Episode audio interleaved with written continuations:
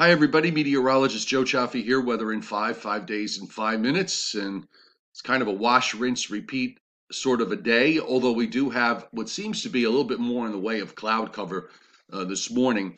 Uh, with the air mass that we're in basically going to be stagnant for the rest of the week and into Saturday, it's going to mean that nights, nighttime and early morning hours will probably see some clouds develop, maybe even some patchy fog or some drizzle. Uh, in fact, uh, out of nowhere, uh, if you look on the loop, there's a blowup of clouds from overnight off the New Jersey coast and then actually brought some significant shower activity to eastern Long Island and then to parts of southeastern New England. So, some much needed, though unexpected rain there. But for everybody else, it's pretty much the same story. These weather uh, systems coming in are prevented from moving further to the east because we do have an upper high offshore, and there's a stalled frontal boundary to our west, and, and there are little waves that are rippling along it. And that's taking showers up through western Pennsylvania, western New York, and up into northern New England. Uh, it did that yesterday. It's doing it again today and that rain's just not going to be able to move uh, any further to the east. Again, if you look at the shape of the upper trough here uh, in uh, Canada down into the United States, uh, you've got this very sort of a broad bowl type of trough here, and we're seeing colder air spilling into the plains and the northern Rockies and over into the western Great Lakes. Uh, they're going to see some snow uh, today uh, in uh, in the areas toward the western Great Lakes, and then more snow come Wednesday night, Thursday, and Thursday night as another low takes the same path. Uh, just to the south of the where the cold air boundary is, and there's going to be perhaps some significant accumulations uh, for parts of uh, South Dakota and into Minnesota and back into eastern Montana. So a little bit of early winter there. We're just kind of stuck in this sort of mid-fall uh, weather that we're seeing here in the east.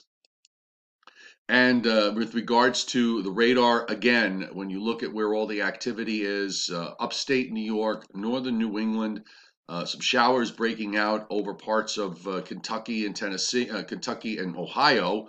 And there's that little patch of shower activity that developed overnight and is now uh, over east, moving over eastern Long Island and southeastern New England. This is radar as as of 9 a.m. Eastern time. Not much happening though as you go south from Virginia down to Florida, except for southernmost Florida, seeing a little bit of rain that's coming in through the Florida Straits. And there's your uh, snow uh, up in North Dakota that's heading into Minnesota, and rain a little bit further to the south as the first of two waves moves along uh, to the uh, to the east. So uh, all about stalled fronts today. And there's our front to the west, and we got a little frontal boundary that's just off offshore. So we're kind of stuck in the middle of that cold high.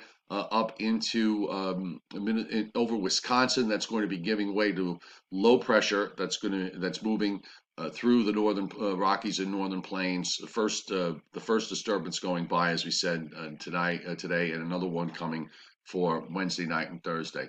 We're uh, in uh, pretty good shape here. Really, not much is going to be happening going forward. Uh, the uh, models uh, keep high pressure off the Atlantic seaboard, uh, and in fact, Wednesday might be the might see a little bit more in the way of sun and a little bit less in the way of cloud cover, at least to start the day. But we've got yet another wave that goes up into western New York and western PA uh, with and then into northern New England. We miss out on that rain. Thursday, probably I'm thinking Thursday might be the best day of the week with this next high building in.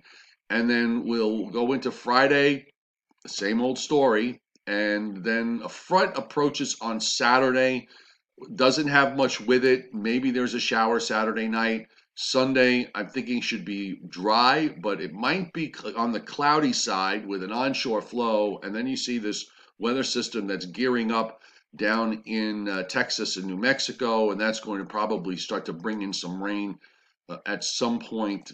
Well, maybe at the beginning of the week. If we can get this ridge off the East Coast to kind of break down, we will start to see uh, the uh, weather traffic moving along again and uh, bring in some chances for rain later next week and eventually some uh, chillier air as we round out the last days of the month of October. But for today, uh, we're looking at clouds and some sun. Temperatures mostly are going to be in the uh, upper 60s in southeastern New England and Long Island to New York City, lower 70s, low to mid 70s. So let's call it 70 to 75 from New Jersey to southern Pennsylvania down into northeastern, uh, into uh, Maryland and northeastern Virginia.